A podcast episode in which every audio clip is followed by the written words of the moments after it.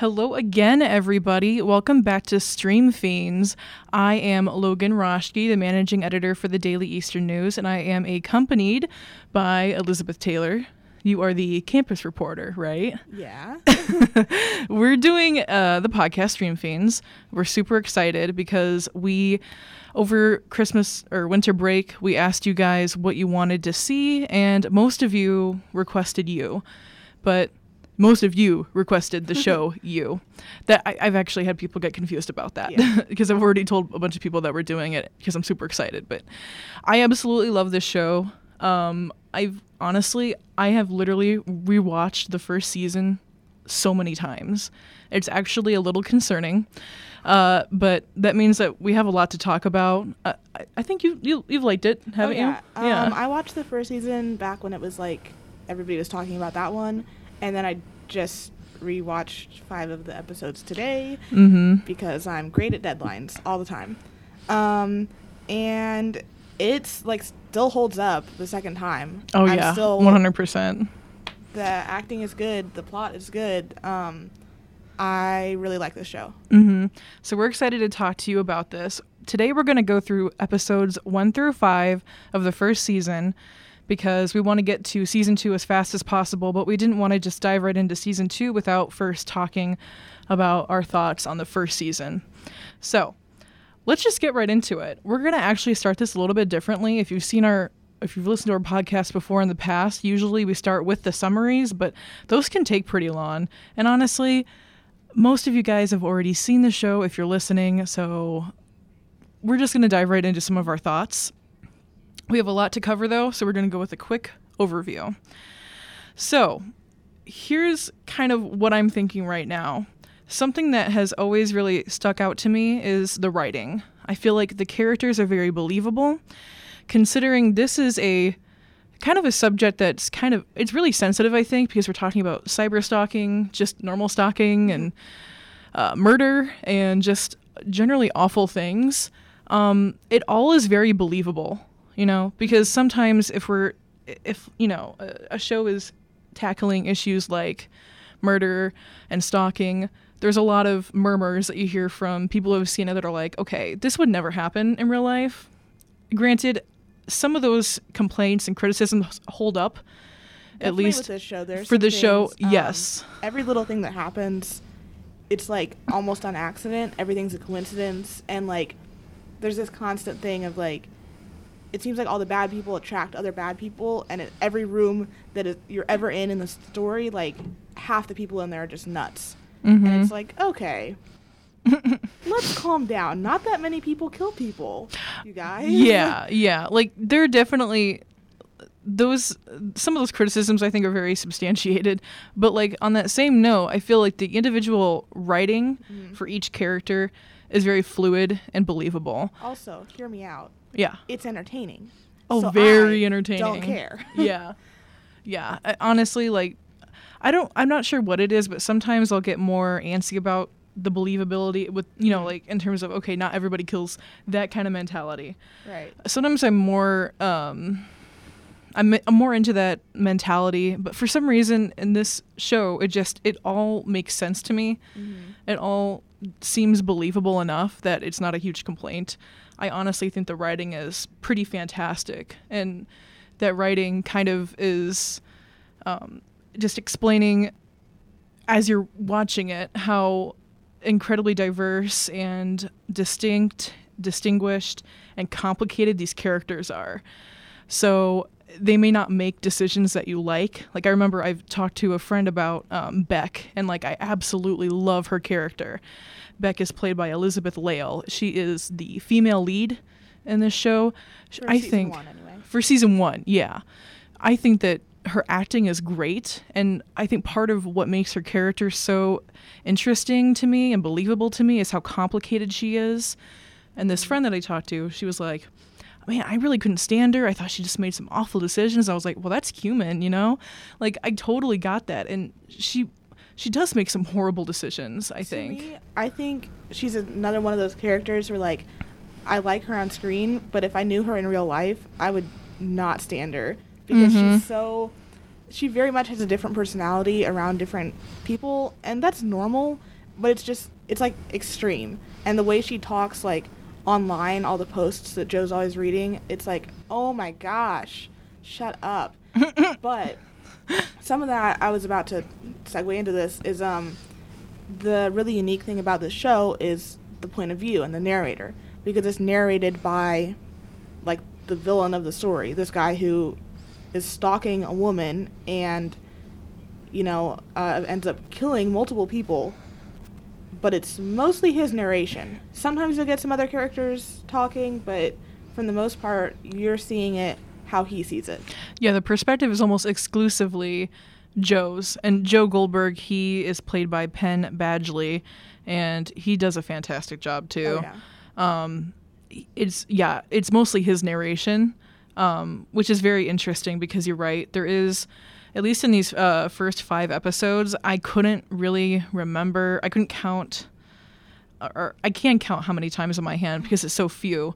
But like, I couldn't remember any other time except for when uh, we get into Elizabeth Lail's character, that's Mm-hmm. Beck, and until we get her perspective, just for like a tiny sliver. Yeah, it you was do. like a ten minute clip of where it was Yeah. narration and then it went back to him. Yeah, so it's it's obviously going to be kind of skewed. The, I mean, the narrator is the main character. That's why it's so good, is because Yeah. it is skewed and you have Mhm. to every single moment you have to step back and say, Wait, is that true or is that how he's seeing it? hmm Because obviously it's skewed, it's biased. We're not getting the full picture. But all things considered, because he is so damn good at spying on people and stalking people, we actually do get a pretty broad picture of what's going on, which is crazy because that goes back to how is this even believable? How is that possible when you have a narrator who's also a character?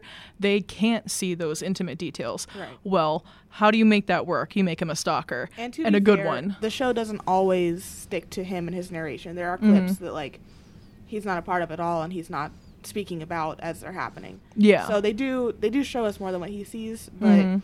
there are a lot of times that his opinion really takes over um, how you view a character.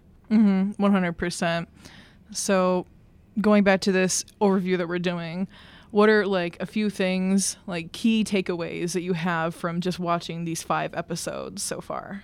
Um, something that I'm always going on about, especially in movies, is uniqueness because um, it seems like in the film industry right now we're really in a rut where it's just sequels and remakes. Yeah. Um, and this show, it's like super popular, and it's super popular for a reason mm-hmm. because it is so unique and has such a different standpoint on this kind of story um, that you really like. You never know what's coming next. Everything is like genuinely entertaining because you don't feel like you're just watching the same thing again. Absolutely. And um, I think something else, just kind of going off of what you were saying there, like uh, this is obviously like you've already seen the first season Right. before. We both have. Uh, we've also seen the second season. Yeah. I've only seen that one once, but I I'm not kidding when I say I probably rewatched this season, this first season, uh, five going on six times now, and it's kind of one of those things where you don't n- you don't notice as many weird, intricate, small details you may have noticed before because you likely already have seen that. Um, that kind of goes back to the the first season's simplicity, I think. But on that same token, I think that if you're going, if you're revisiting it with a more analytical eye, there are some artistic things with like the cinematography um, and the framing of people in the show that you can kind of appreciate that you maybe didn't think about before, and even something like the soundtrack. I feel like people don't talk about soundtracks enough. This the soundtrack in this show in this first season and really in the show honestly, but especially in this first season, I think it is so unique and interesting. You know, but that you might not notice that until you know you revisit it once more at least, you know? So speaking of the soundtrack, I love. I, I, I'm not a huge xylophone person, but like there's a xylophone in the soundtrack, mm-hmm. and you can hear it, and it's kind of just playing in the background when you get like these beautiful views of the sky, the size, ugh, the skyscrapers of New York City, and there's just this not menacing but eerie yet also comforting xylophone mm-hmm. in the background, just kind of like ding ding ding in the background, and it's like that's cool. You know, something's going to be different here. It's going to be, it just, for me, it kind of sets the scene a little bit. And that's accompanied by like these beautiful shots of New York City. And I think that it's just a great segue into like this weird kind of story that is just a little bit different than some of the other things that we've seen in recent months and years honestly like you were saying in a more abstract level about the soundtrack um i was noticing in the last like maybe episodes four and five um there's a mix of music that i don't recognize but sounds like more modern pop and mm-hmm. stuff that sounds more vintage yeah and i feel like that could be a statement about the two main characters maybe that's a little heavy handed no no I, I, see what you're saying anyway. yeah it's like especially in like the parties and stuff with Beck's friends, it's more pop music, and then when it's Joe, it tends to be more vintage sounding music. Mm-hmm. No, and that makes sense because Joe's character is all about like these books are more worthy than most people I've met in my life. To He's the level of being obnoxious. He it, only cares about books. And honestly, like if I put myself in Beck's shoes and I heard things like that, I wouldn't react the same way that she did. Mm-hmm. She saw that as almost like a comforting thing. To me, I thought that was entitled and egotistical and pretentious. It drives me nuts. That's the, like the main character. Obviously, he's evil. We get it. But I just think he's annoying. Like he gets on these, especially in season two, which we'll get to. He gets on these big things about how movies are stupid and books are better, and oh, these modern day people reading the wrong books. And I'm like, okay, well, maybe some other people weren't raised the way you were, and maybe they have different taste in literature. Mm-hmm. I oh, he drives me nuts. Yeah, and he's not just like a. I mean, he's obviously well read because he oh, yeah. manages a bookstore. So there's going to be like some classical literature and then maybe some more contemporary stuff and just a wide range of genres. But like, he is very geared toward like the classic stuff. Like Frankenstein is something he mm-hmm. pulls out for Paco, which is the uh, um, his neighbor, who's yeah, like a young boy, little kid who's his neighbor. Um, yeah, the parents are always fighting, so he takes sort of takes care of this kid. Yeah, in a way, like he'll give him his like meatball subs right. if he's feeling bad for him, and he'll like, like babysitting, but he's nice no, no, no, yeah. So, but like he'll hand him books from time to time from his shop, mm-hmm. and sometimes he'll give him like the first editions of the book, which are worth a lot of money. which is, is, like nine, so that's crazy, but respect, w- I guess. All right. And hey, Paco appreciates it. Right. He's not like normal kids. I feel like if I gave uh, just a normal eight year old a book, they'd be like, what am I supposed to do with this? Yeah. Especially if it was classic literature. I had a hard time like, reading Frankenstein read when I was in high school, let alone uh, anyway. So, but like, yeah, but anyway, so things like that. He's more like, when you say vintage, that's like the perfect word to describe mm-hmm. him, I think, because it's not just like reading, which is already unfortunately kind of like a quote unquote vintage thing to do today, sort of, yeah. considering all of the other entertainment options we have. But he's even more laser focused on like the old stuff that people studied. So he's an interesting character, but mm. I totally see where you're coming from with the whole egotistical, pretentious stuff. But um, really quick before we get into like episode by episode, I want to hear what you think about kind of because I saw after season two came out, I saw so many memes of people like saying if your man can't text you back, think about Joe. He would literally kill for. It's almost like glorifying him. um, you guys couldn't see that, but Elizabeth literally winced when I said that. Uh, tell me about how you feel about this whole like, I uh, adoration people have kind of grown for Joe, even though he's done some horrible things. Um, I saw some very different memes that are funny, but that's a little weird. Uh, I remember after season one came out, the main actor, forgot his name already. Penn. Penn. Penn Badgley. Badgley. He actually was like on social media, like, "Hey guys, just a reminder, my character is the worst. Mm. Maybe don't like him." Yeah. And I was actually going to comment on that um, in association with Frankenstein. When he gives Paco the, the book, he tells him, he's like, well, Frankenstein's a monster, but it kind of looks like he's good because the book is from his point of view. Mm-hmm. But you have to remember that he's bad. but it's other characters that make him bad. It's open for interpretation. And I was like, that is literally the writers telling us how we're supposed to watch this show. Yeah. That is so straightforward. Like, hey, he is bad, but you're gonna think he's good because you're seeing his justification. Now, honestly, this is one of those situations I, I can sympathize and sometimes even empathize with characters we're not supposed to like. Mm-hmm. Like uh, Elizabeth and I have talked about Joker on uh, our other, the Daily Eastern News' other entertainment podcast called Popcorn Talk, and there we had a fun time talking about um, feeling bad for basically villains, you know, because it was kind of like a hey, explaining who this person is story, and it was just a lot of the things he went through were really tragic.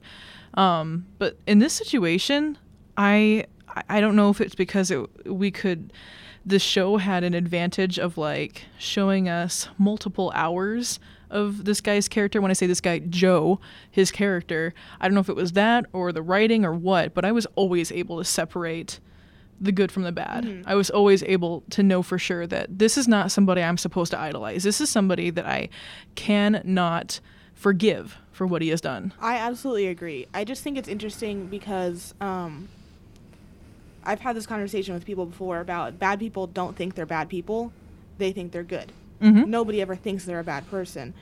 So it's really interesting. Um, uh, he always justifies every single action he makes. Like, oh, this is for Beck. This is for you, Beck.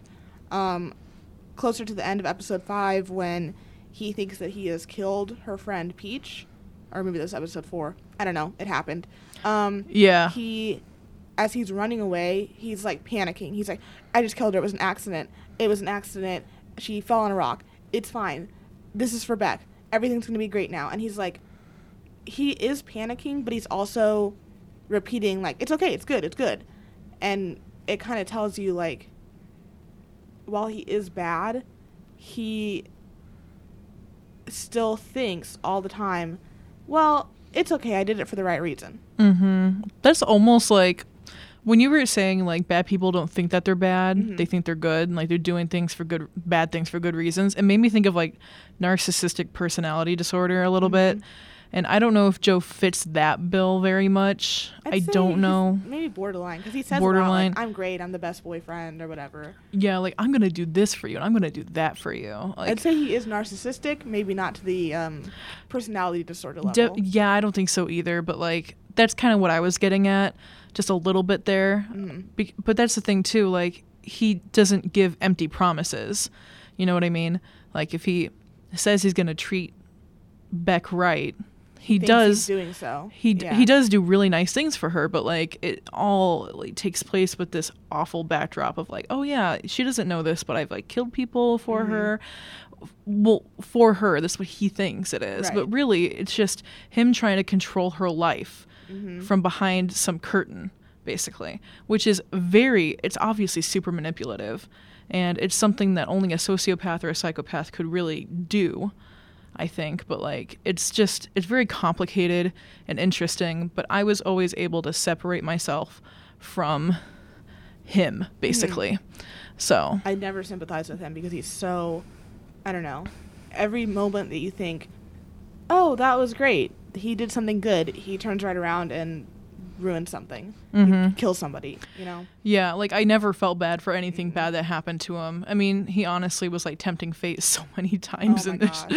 he tempts fate so many times. That's another interesting thing about the Oh. writing is everything like that he does. It's not necessarily super planned out. He doesn't have this grand master scheme in his head, hmm and I don't think that would be entertaining if he did. Um, No, probably not. instead, he gets himself. He has a plan. His plans never work out. The plan goes wrong, but he still makes it out okay. hmm And I think that's interesting is watching him like process each situation and try to like fix Mhm. it on on his feet. And maybe that's also why so many people I've talked to and so many like when I rewatched it, I literally the amount of ugh I would hear because it like something stupid, something that just would never work in real life, like the whole shower scene. Oh my gosh. Yeah, I literally get sick thinking about it because it's like, first of all, it's super. It would probably be the best thing to happen to Beck if she found him Mhm. in the shower.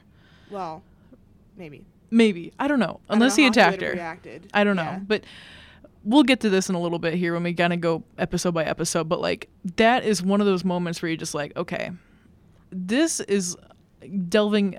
I can only suspend my disbelief so far. It's one of those moments, you mm-hmm. know. It's like, come on, you were literally asking to They get caught. common, but there are those little moments. Also, Yes. leave your shower curtain open so you don't get fungus. That's that bothered me deeply for some reason. really latched onto that. Anyway, I was just thinking, like, dude, I never do that with my. She had her she obviously. reached in past the curtain, turned on the water, and I'm like, you don't. You don't do that. Aren't you worried about like the monsters or something? That's what I, don't was gonna say. Like, I never do that because I always get scared that like some scary monster's gonna be in there, and Now I I'm really open it up. because he was there in the in the show. I'm like, oh. Yeah, you never you never do that. Eh, So if you ever come home and you never, you know, have your shower curtain covering your bathtub and then all of a sudden it's covered, you know there's something wrong. Yeah. You might want to uh, maybe not, I don't know. Anyway, anyway, so that's kind of our brief overview so far. Um, is there anything else that you kind of either like really hated or really liked about the episodes before we kind of get into a more concentrated view of them? I think I just have specific things about the episodes that stood out to me. Perfect. Then let's go ahead and just dive right in.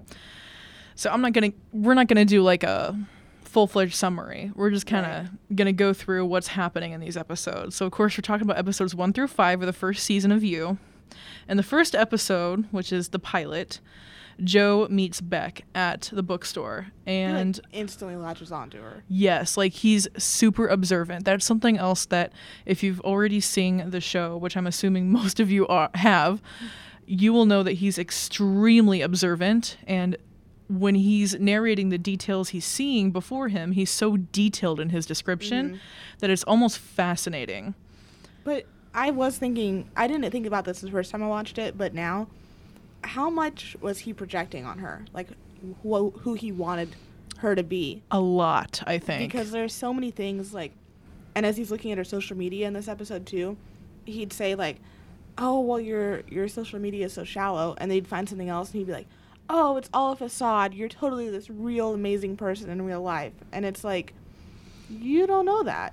no. You're just guessing, and that's what you want her to be. you're just assuming that you're right Mhm. basically but needless to say like there are some very specific details that you might not really even think about when you're just looking at somebody Mhm. and maybe you don't think about that unless you're absolutely allured by somebody and like head over heels the first time you've seen someone which i've never felt but Mm-mm. i don't know how many people have but anyway like the jangling of the bracelets um, He's like, that means she wants my the attention. hair in the It's bun. like, um, you you like a little attention. Yeah, Yeah. that kind of thing. Like who thinks about that? It's very interesting to listen Mhm. to it, you know. And there, but that then again, it's like how much is is he projecting right. in that kind of description? He wants her to be his perfect woman. Mm-hmm.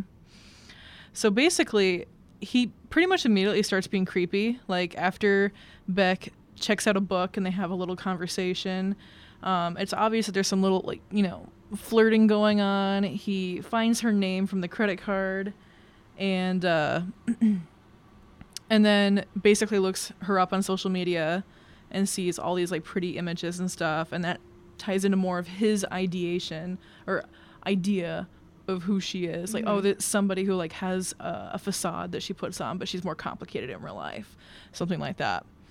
Um, gets her address Right. from being on social media and Just, like, stalking. stares in her window. yeah, he eventually yes he goes to her house or her He spends apartment. a lot of time this season doing that, just standing outside, like looking into her house, and it's like, the sh- she never has her win- curtains closed ever. Not even like one time. he even says, "Geez, have you never seen a horror movie Yeah. before?" I totally agreed with him on that. I was like, "You're changing your clothes. Yeah. Close the curtain, ma'am." That's another thing that I kind of like about his narration, even though there is some projection on his part onto characters, Mhm. And there's some very judgy comments he makes too about people that are actually good characters, like Ethan. That's the uh, he's played by Zach Cherry. Um, Ethan is his like coworker at the bookstore, and like he's, He's like such a nice little guy. He is. Joe He's so nice. mean to him. Yeah, in his mind, he's like, "Oh, I wonder if this guy's a virgin." Yeah. it's like, dude, why don't you just chill out? Um, He's Why don't you check yourself for a second? he's having a good time, and we don't need to bully him. But anyway, that's a whole other segue. Yeah. Um, basically, he comes back to her house at, at night, and this is where we meet Benji. This is like her on again, off again lover, who is obviously comes from a privileged, wealthy background, and he knows Joe that like tears the into minute. him too. He looks at him Oh, like yeah. one time and he's like, "Wow, that dude is the worst." And Mhm. you're like, "He kind of is." But oh yeah, down. oh yeah. not as I mean, not as bad as somebody who. Kills well, people? actually, actually, he technically did kill people. Remember, That one he- person. Yeah. He did it in anyway, but that's in a different episode. Anyway, Anyway. episode one. yeah, so he meets Benji. Uh, doesn't meet him, but like sees him in the window and everything, and that's when he's like, "Yeah, he's awful," and hears him talking, and obviously this is somebody who doesn't care about Beck, but he's still like making love to her and mm-hmm. everything, and it's just not a good situation. Eventually, Joe follows Beck to a poetry reading where she gets pretty buzzed, pretty drunk, and Benji doesn't show up even though she really wanted him to show up, and it's just not a good situation. She stumbles into the subway, falls on the tracks, almost gets killed. Thankfully, Joe was there at the right time, and he saves her, literally. And it's like this. Another thing I really like about the show is that it kind of plays with what is, you know, the stereotypical version of perfect or perfection. and to you can tell to her it's like um, a romance movie moment as he pulls her out and they're they're laying there, you know, the train's rushing by and it's beautiful, and then she like throws up on him. Yeah, that's it. That's it's like, yeah, you thought that this was what it is. It's obviously not. Things are not always as they appear. Don't judge a book by its cover. There you go. so anyway, I really like that about this. Uh, and then she like apologizes. Little did she know, during this whole like wreckage of events, he took her phone. And so now he has unrestricted access to what's on her cloud, which also, is everything. Talk about how she doesn't have passwords on her phone or her laptop. Who in the modern day and age doesn't have a password on their phone? That I drives know. me nuts. Even the most open book people I know have passwords on their phones. Yeah, that's common sense. You know, it doesn't make any stupid, sense. No, so, she's yeah. not stupid. That's I don't know. That's weird to me. This could go back to like his idea that she wants to secretly be known. Mm-hmm. You know what I mean? Like, oh, what if somebody opens up my phone and sees something almost uh, not Ooh, voyeuristic, yeah, uh, exhibitiony, yeah. like exhibitiony. anyway, and then at the end of the episode, basically Joe does like the stupidest. Well, it's not the stupidest thing. He basically entraps Benji via the stupidest way because Benji's an idiot. He'll believe anything. Right. He basically poses as a celebrity, gets him to uh, his bookstore where he has like this glass box. Yeah, it's like a case to keep all the books in. Yeah. But he bonks Benji on the head and puts him in the box. Mm-hmm. And that's where it ends. So when I first watched this episode, I was like, okay. I didn't have very many expectations because the whole way I found out about this show was just from overhearing people talking at school. Mm-hmm.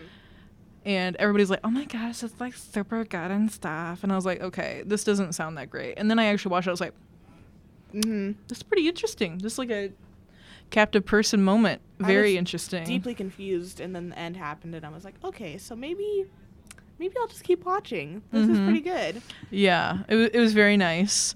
Then episode two, basically, uh, Joe goes on a, his first date with Beck, and Beck doesn't realize that he has her phone. Basically, she Mhm. has a new one at this point.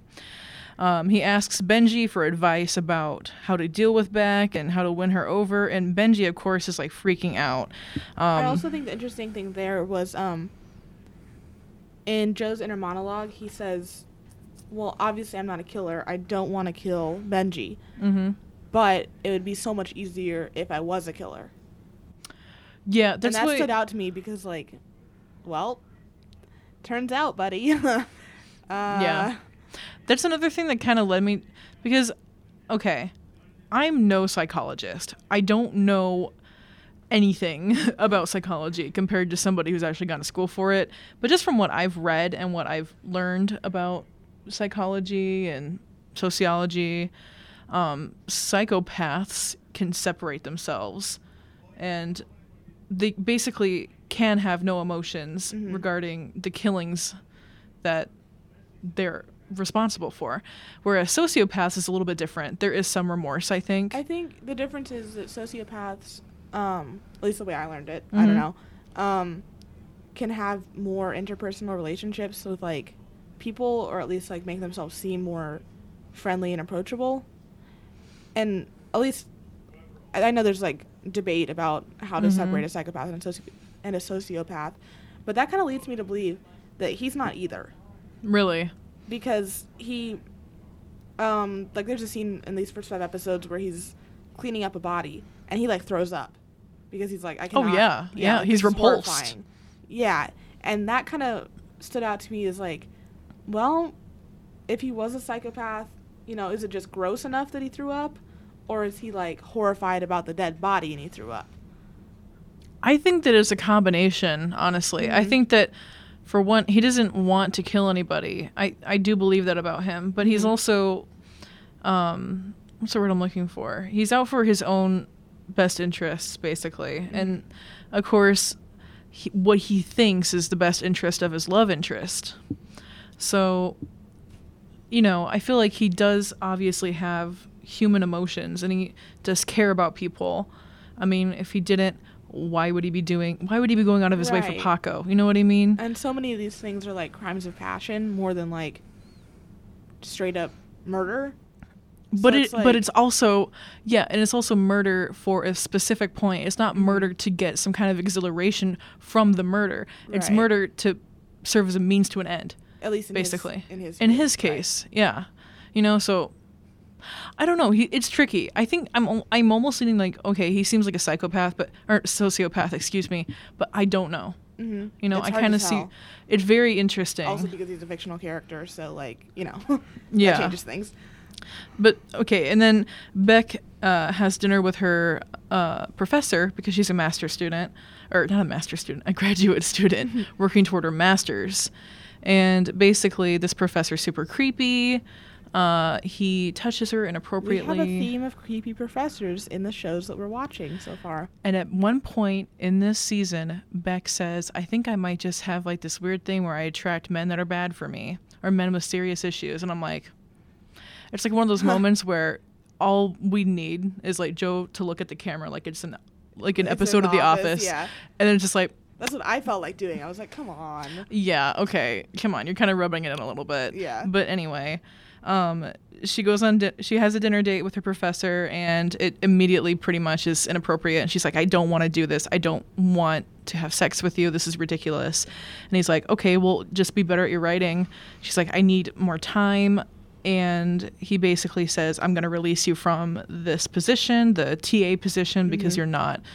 Um, performing to my standards and Beck gets very upset. This is where she goes back to her apartment and Joe has not literally broken in. He pretended to be her boyfriend and he called an electrician or something because he, oh he said he reported a gas leak He reported a gas leak. he just managed to get in while the gas leak was being checked on yeah, and he and he apparently puts on a good enough performance and the guy's like, "Oh Literally, yeah, there's like, nothing there." uh, i'm her boyfriend and the guy's like okay okay, just like, tell your "Really?" girlfriend everything's fine. Bye.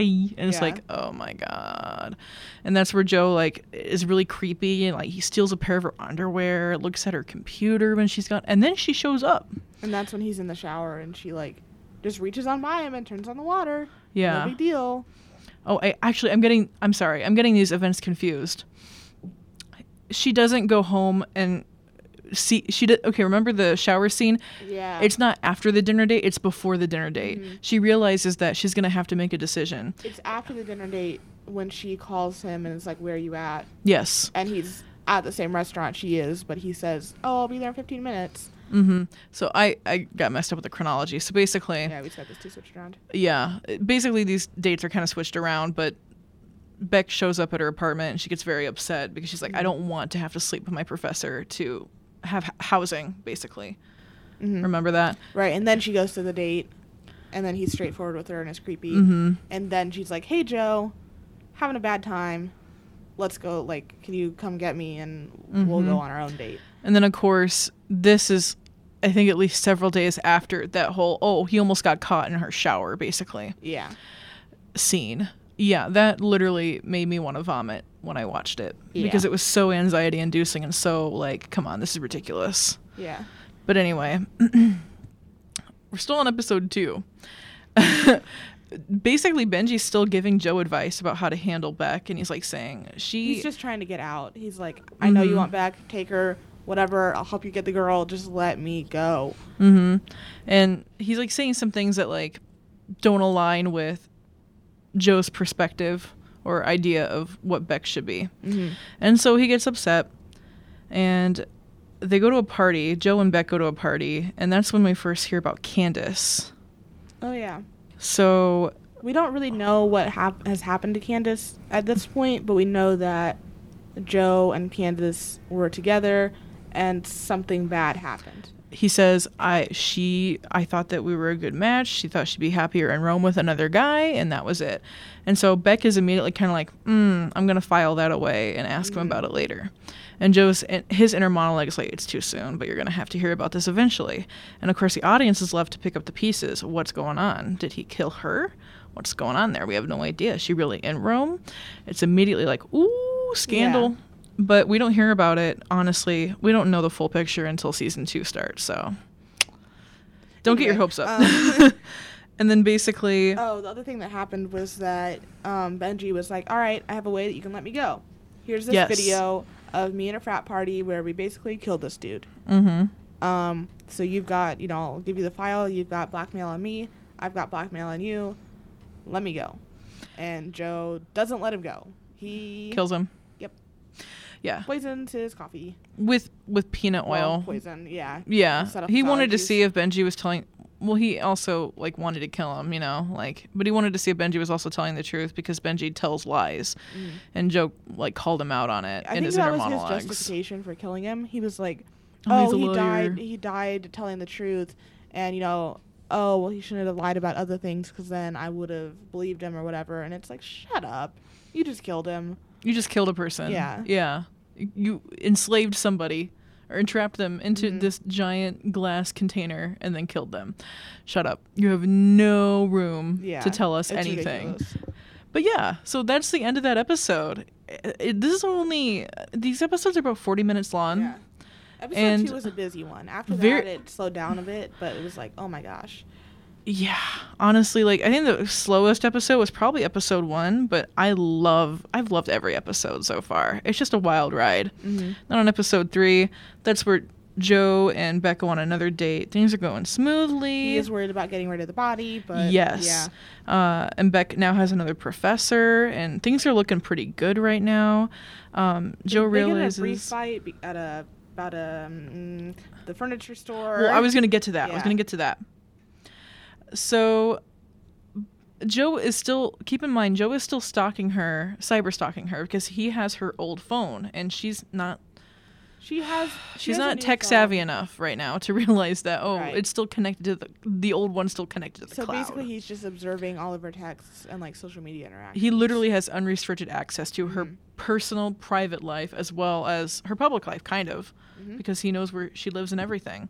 And now she's kind of dating him. right. But um, Joe realizes that he's still just a maybe when he's out stalking her because she's he overhears her talking to friends. He's like, "I'm just a maybe. Did I kill that person for nothing?" And then basically he invites Beck to go shopping, um, and he takes he tries following Benji's advice. Benji was kind of saying. Yeah, she likes to be spanked. She she need, she's Yeah, a naughty girl. freak, Like, Yeah. yeah. she's a freak in bed. She wants that. She's not like the diamond in the rough that you think she is. She's just a freak. She needs and somebody to take care short, of her. it doesn't work out. She gets upset with him. Yeah, gets very upset. Um, and then he drops Beck off back at her house. And this is after he realizes that like he's kind of delaying taking the body out, you Mhm. know? And so he's like had the AC on super low. And of course the system overloads and he has to go back and take care of it. The power goes out at the bookshop. Mm-hmm. And so he has, he literally has Benji's body in the back of his car. Mm-hmm. And Beck is like, "Hey, do you happen to have like a, a mallet? And do you know Chinese?" Hinting at like, "Hey, can you come over to my place and like help me fix my bed?" Right. Because that's why they he went to the shopping. because he's like, yeah. I have to be the perfect man for her. And keep in mind, Benji's body is still in the back, s- th- Was the that the same mallet he hit Benji over the head with? Yes. That just occurred to me. yes, Wow. the same one. Fun. This guy, he, that's what I'm saying. Like, I feel like he does have some. He obviously knows what he's doing, and he, I think he does have regrets, but Mhm. not like human regrets. You know what I It mean? doesn't like it doesn't like click with him quite right. It's not like, oh my gosh, like that's a dead man that I just killed. It's like, oh darn it, maybe I shouldn't have killed him. These happy memories I'm creating with the woman I love hmm involve items that I have used to kill off people whom she adored. Right. That doesn't. uh, That It's has like to occur to him. That they're connected rather than he's like, wow, I killed somebody. Mm-hmm. Anyway, so that's pretty much that. Uh, and then Peach, Peach is uh, played by Shay Mitchell. She is Beck's closest friend. She goes into like this weird bladder infection thing, and she's like, "I have to be taken to the hospital." And so he tries to be a good boyfriend and drop them off at the hospital. And then after that, things just don't work very well between th- in that whole situation. Yeah, Peach just is starting drama. Yeah. So she, She wants Beck back go to herself. hospital, Yeah. And then Joe, Finally burns the body, right.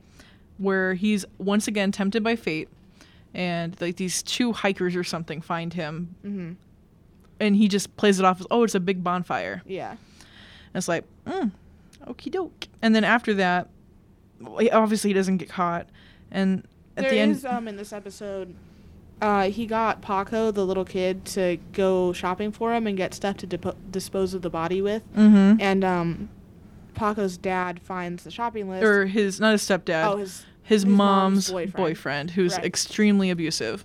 um, but he finds it and it's obviously like, um, what? Mhm. And Joe's like, it's for my garden, and he for some reason has a garden there, unless that was somebody else's garden. And he was like, oh, well, that's for burning roots from plants, and Or something like that. or, or it's like fire starter for the Yeah. grill and It's- stuff like that.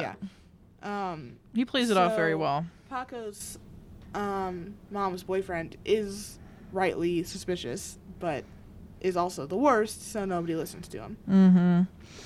But yeah, that was before he burned the body. But then, like, oh yeah, after, in, in the same episode, but then after he burns the body, he returns to Beck and they have sex. And it lasts like eight seconds. yeah, literally eight seconds. And he's that's all the like, end of the "Oh, episode. no." Yeah, And then that, that, takes in, that takes us into episode four. uh, yeah. Episode four like picks up right there where they left off. which is very interesting because like i said earlier during this podcast we were talking about how most of this show is in joe's perspective but this time we get to hear beck narrating for once and we really don't get that in any other episodes i, I don't think i don't think we do because it's just in this episode and then i think five episode five we get it Mhm. too but But she's I don't know. She's just like, oh no. it's mostly episode Yeah. four yeah She's like, oh no, that you know. That was a I horrible bad, That was experience. so weird. yeah And then she gets a text and she's like, oh, thank God. So she goes to the bathroom to text, and it's from the captain, and he's asking stuff like, do you have the outfit? Do you know what room you're staying in this weekend? And she's just answering, and she's like, yeah, I love you. And so Joe is reading the text in the other room, going, oh no does he have like a sugar yeah, she, does she have a sugar daddy something like, like, what that is this? Mm-hmm. So he's like freaked out. But she goes to this hotel, he follows her, and it's her dad. yeah, which is weird because like She said her dad was dead. yeah, so Joe's trying to figure out what the hell's going on here. Basically, Joe's been using everything. Like he's been following back, so he knows what she's doing.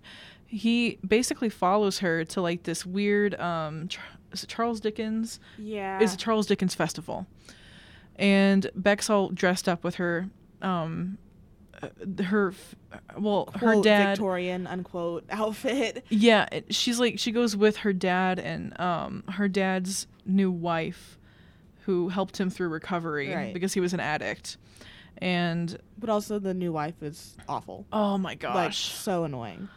Super judgmental, super Mhm. condescending. If you thought Joe was bad, she, mm, a look if looks could kill. Mm-hmm. Honestly, that's all I need to say. So that's fantastic acting on Oh yeah, I was about to her say that. part. That actress awesome. So, but anyway, so it's just a really bad situation, and we're getting more of Beck's inner monologue here, because there are some things that like uh, her dad's wife say that hurt her, like Mhm. something like I, I remember one of the things that um, her mother or not her mother, her stepmother is talking about to Beck is like, oh, it just shows you what a good Christian family can Mhm. do for somebody who's suffering with addiction. And Beck's and then- like, I cannot believe that you just said that if I was more Christian, my dad wouldn't have left me. And that that stuff honestly it really kicks you in the gut when you Mhm. hear it uh, on both on both sides. Like Mhm. it, it's harmful and hurtful and honestly it, underlying it is hate for the person and it not just a lack of care for the daughter Mm-hmm. that you know you're supposed to be a role, a role model for you know even though she is an adult you're supposed to still care about her and maybe you don't realize that when you say it but like when beck says reflects on that in her inner monologue it's like oh my gosh that's where some of the writing really shines i think Mhm.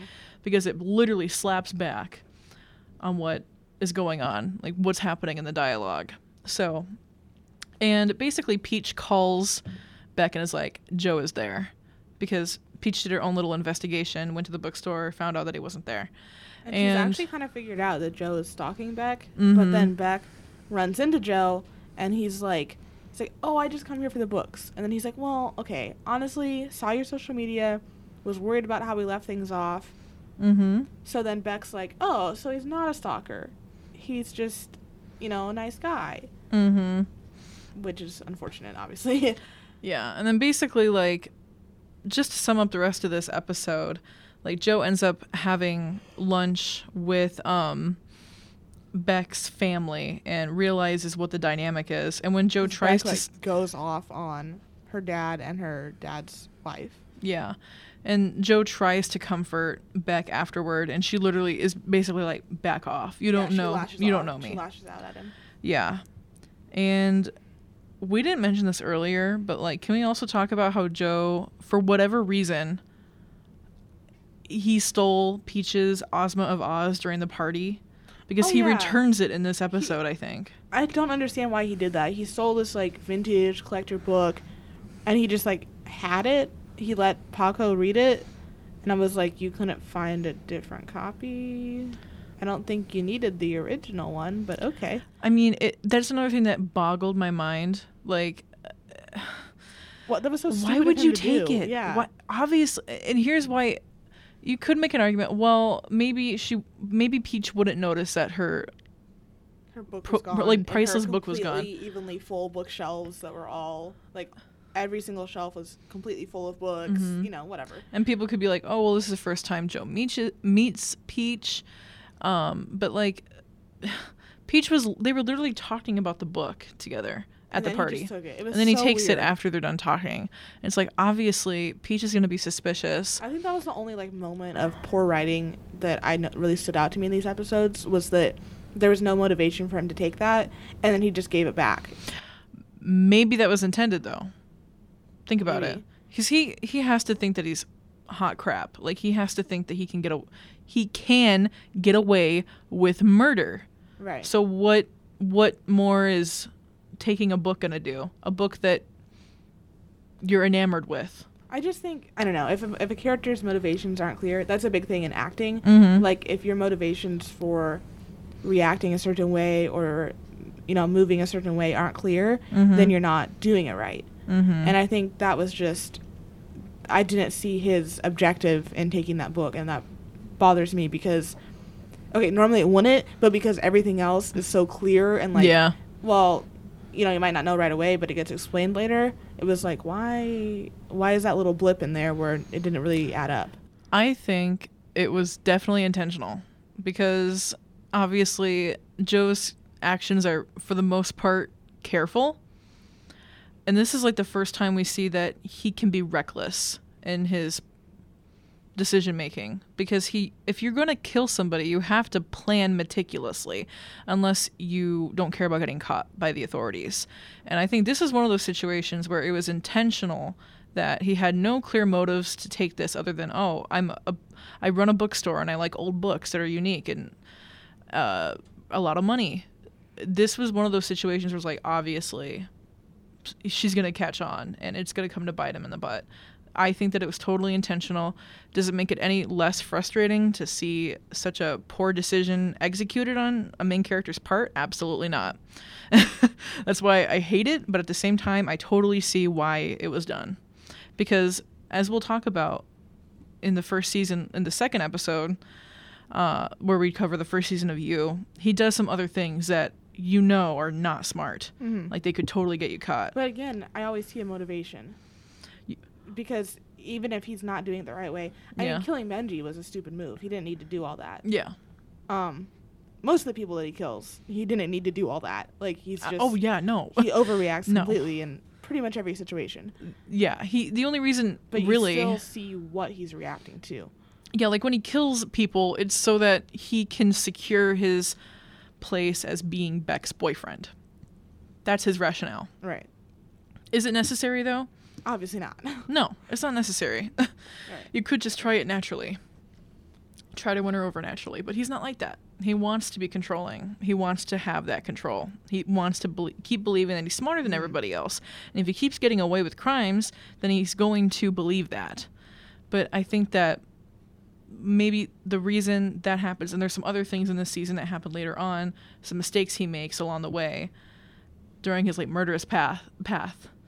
Um, maybe that's there for a reason. Maybe it's there to say he is definitely not perfect. In case you wanted more evidence that he's a horrible person, he's also stupid.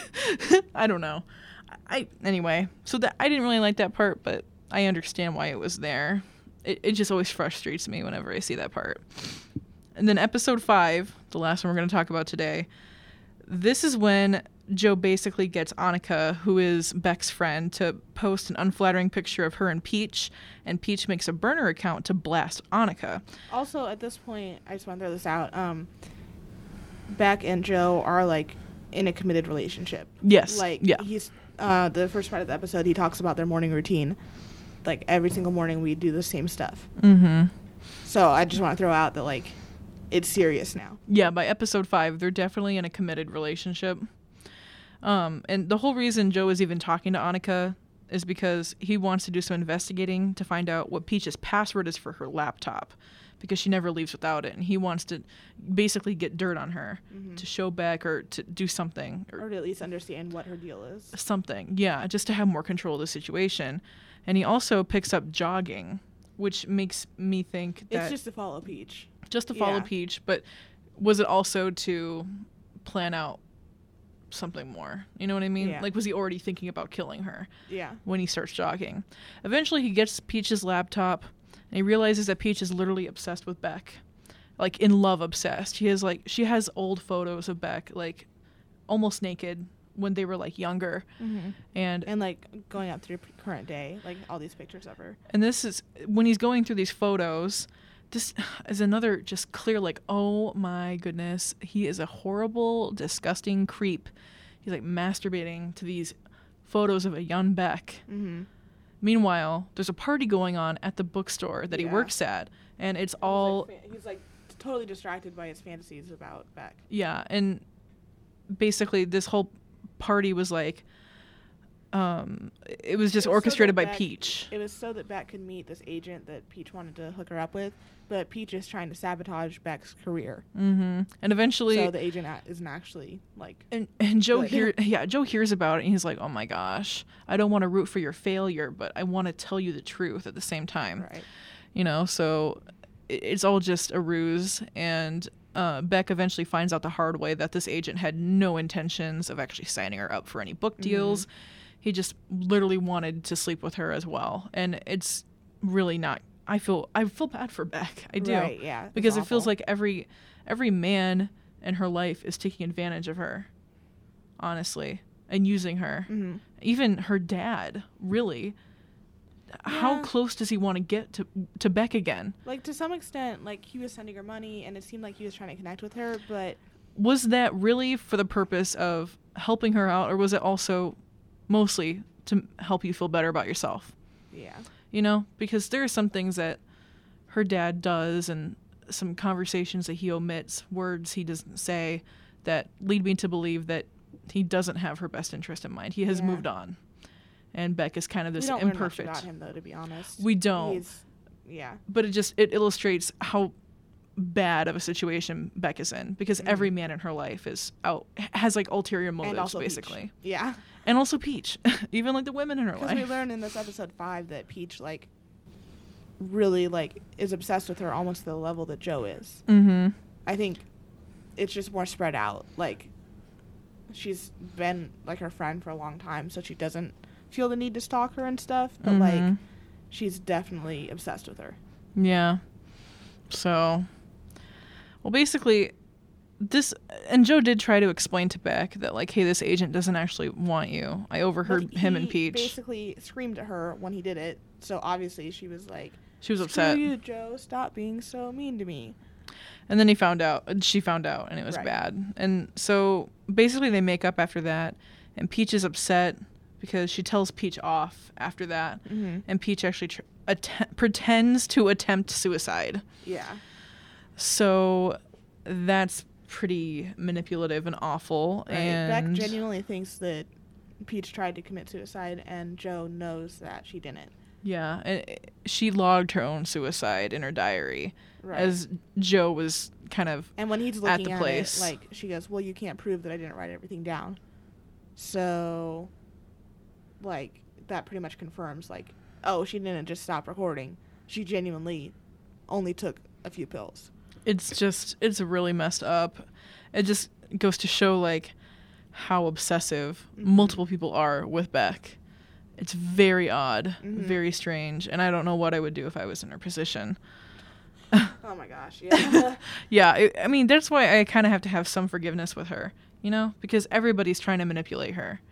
Mm. And when everybody wants something from you, you're not allowed to think about what you want. You know what I mean? Because everybody's more concerned about what they want out of you. right. So it's no wonder she doesn't know what she wants sometimes.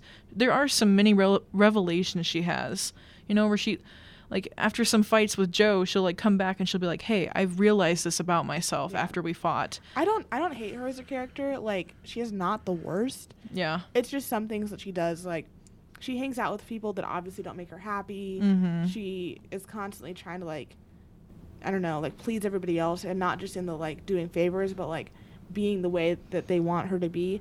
And that's just I don't know. She's, like, allowing people to She's control like a grown manipulate adult. her. I feel like she should be able to like process that. And it's just that just annoys me. I don't like I don't like seeing that on screen, I guess. Yeah, it's I I like it about her character. I think that it's very human to because everybody has people like that in their lives, you know, Mhm. like or everybody has had a person like that in their life. Somebody who is not good for them, but they keep letting them tag along. Mhm. Like maybe an old friend, in this case, Peach.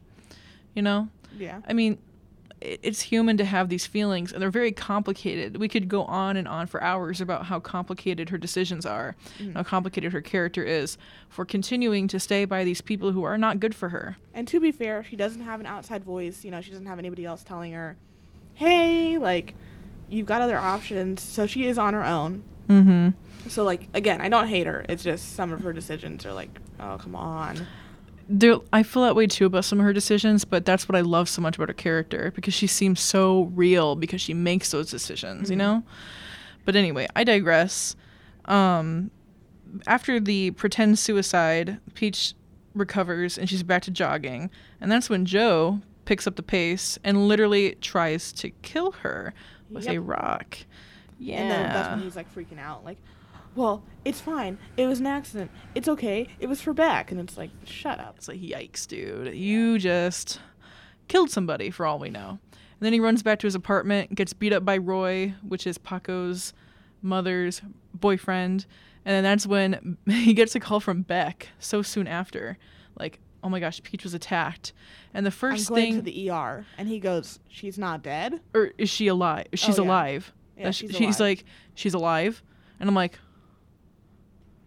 dude, At the ER, Come on. alive. I know you just tried to kill somebody. you got to be more convincing than that. Yeah, the first question is not she's alive. It's oh my god, is she okay? yeah. That's That what you so ask. You don't like, say um, oh, she's alive? Question mark. Yeah. Wow. Okay. Uh, I'm not suspicious at all.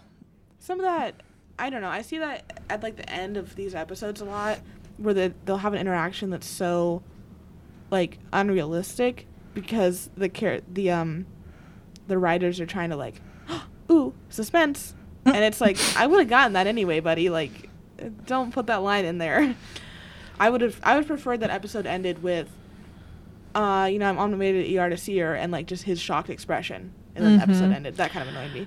Yeah, but all in all, I thought that was another good episode. Oh, yeah. um, but yeah, there just there are a few things that like I'm not trying to say that this show is perfect by any means. Like that was another moment where I'm just like, oh boy, here we go again. I think it's a great Some more show, issues. but there are some obnoxious little details that I'm like, you could work on that. And it seems like they mostly have to do with Joe. Correct me if I'm wrong. Mm, let's say I agree. It's like his decisions that are so like ridiculous It's so weird. and so outlandish and Yeah. like it's like lord have mercy but at the same time it's like he's he's such an interesting character that and everybody else is such an interesting character and i think the Right. writing is super good so it's like you have to keep watching even though We're really- Joe we're does really this stuff. nitpicking with those things because everything else is so good, but those Mhm. little details that aren't very good really stand out. absolutely and like i said earlier because you and i can both separate ourselves from joe we Mhm. can be like okay sure this guy if he didn't kill other people and he didn't like stalk anybody and he didn't do all this illegal stuff he'd probably be a pretty cool person Right. But like, I don't care if he gets caught by the police. I think a Actually, that'd be interesting. A lot of girls like think he's attractive as an actor, and that affects that. That literally has never has been an issue for me. yes, that has no effect on how I feel about him. His he could look he could look like the man of my dreams and I wouldn't care. because he's killing people on Yeah. screen. Yeah, it's Also, just I would say that I appreciate um for all of the really horrific things that happen in the show, it's not very gory. Like they'll show like brief shots that are like nasty, Mhm. but like when he's disposing of bodies and stuff, you don't see very much of it. And just for Yep. personal, that's like n- not here nor there, but for personal taste, I like that. I think that that works to the show's advantage because, you know, when you're when you're telling a story and you imply things, Mhm.